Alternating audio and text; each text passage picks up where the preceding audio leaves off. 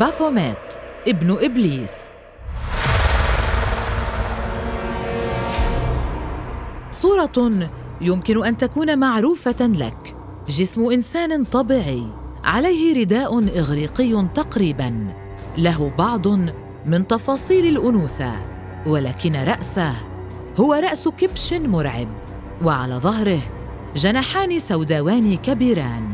وينظر إليك مباشرة بعينيه الشاخصتين يقال أنه ابن إبليس المطيع وأكثر الشياطين شرا. بافوميت ابن إبليس المطيع. يرتبط اسمه بأحد أكثر المنظمات شرا.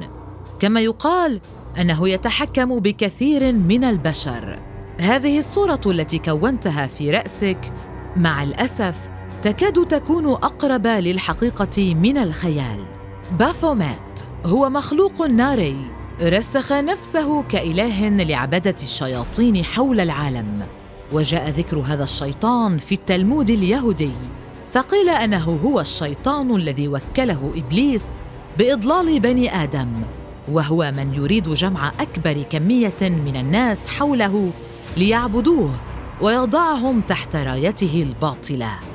وبافوميت حسب التلمود اليهودي ليس شيطانا عاديا أو حتى طبيعيا بل هو ابن إبليس الأكبر والمطيع جدا.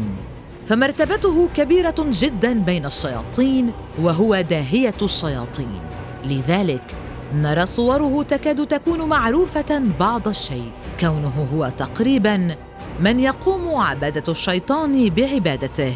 ظهر بافوميت في العديد من كتب السحر والتنجيم كما ظهر أيضا في مخطوطات فرسان الهيكل في القرون الوسطى حيث اتهم الفرسان وقتها بعبادته وصولا إلى يومنا هذا. فيقال أن بافوميت هو في الغالب الشيطان الرئيس في الأعمال المتعلقة بالسحر الأسود وهي تعتمد عليه بشكل كلي. كانت هذه العبادة سرية أما اليوم فلها عدة أماكن يرتادها الكثير ممن أضلوا. ففي مدينة سان فرانسيسكو الأمريكية وجدت كنيسة تأخذ من بافومات شعاراً لها كما يوجد فيها سبع وصايا للشيطان بافومات وهي الأولى انغمس في الشهوات واستمتع بباقي الأجناس فأنت أفضل منها.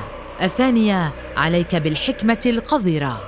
ولا وقت لديك للتفكير براحة الآخرين. وكن انانيا. الثالثة لا تقع في الحب فإن الحب للضعفاء. الرابعة انتقم ولا ترأف أو ترحم احدا.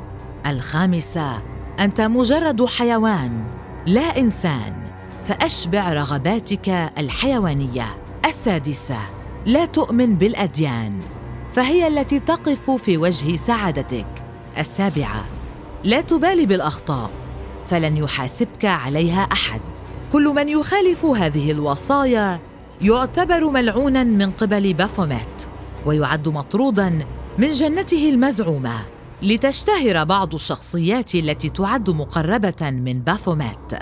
مثل الساحر المشهور أليستر كراولي الذي اعتبر نفسه الرسول بين الناس وبين بافوميت. فكان كراولي ينعزل في قصره المرعب لكثير من الوقت ويظهر ويبلغ ما أوحى إليه بافوميت ليكون رسول الشيطان نهاية الأمر.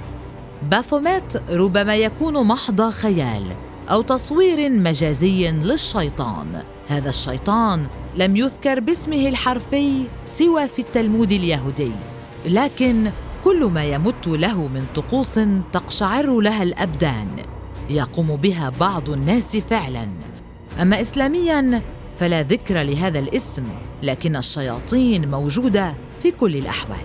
وكذلك الديانة المسيحية التي ذكرت الأرواح الشريرة ولم تأتي على اسم بافوميت ولكن لا أحد يعلم في الحقيقة أن هناك شيطان اسمه بافوميت أم لا.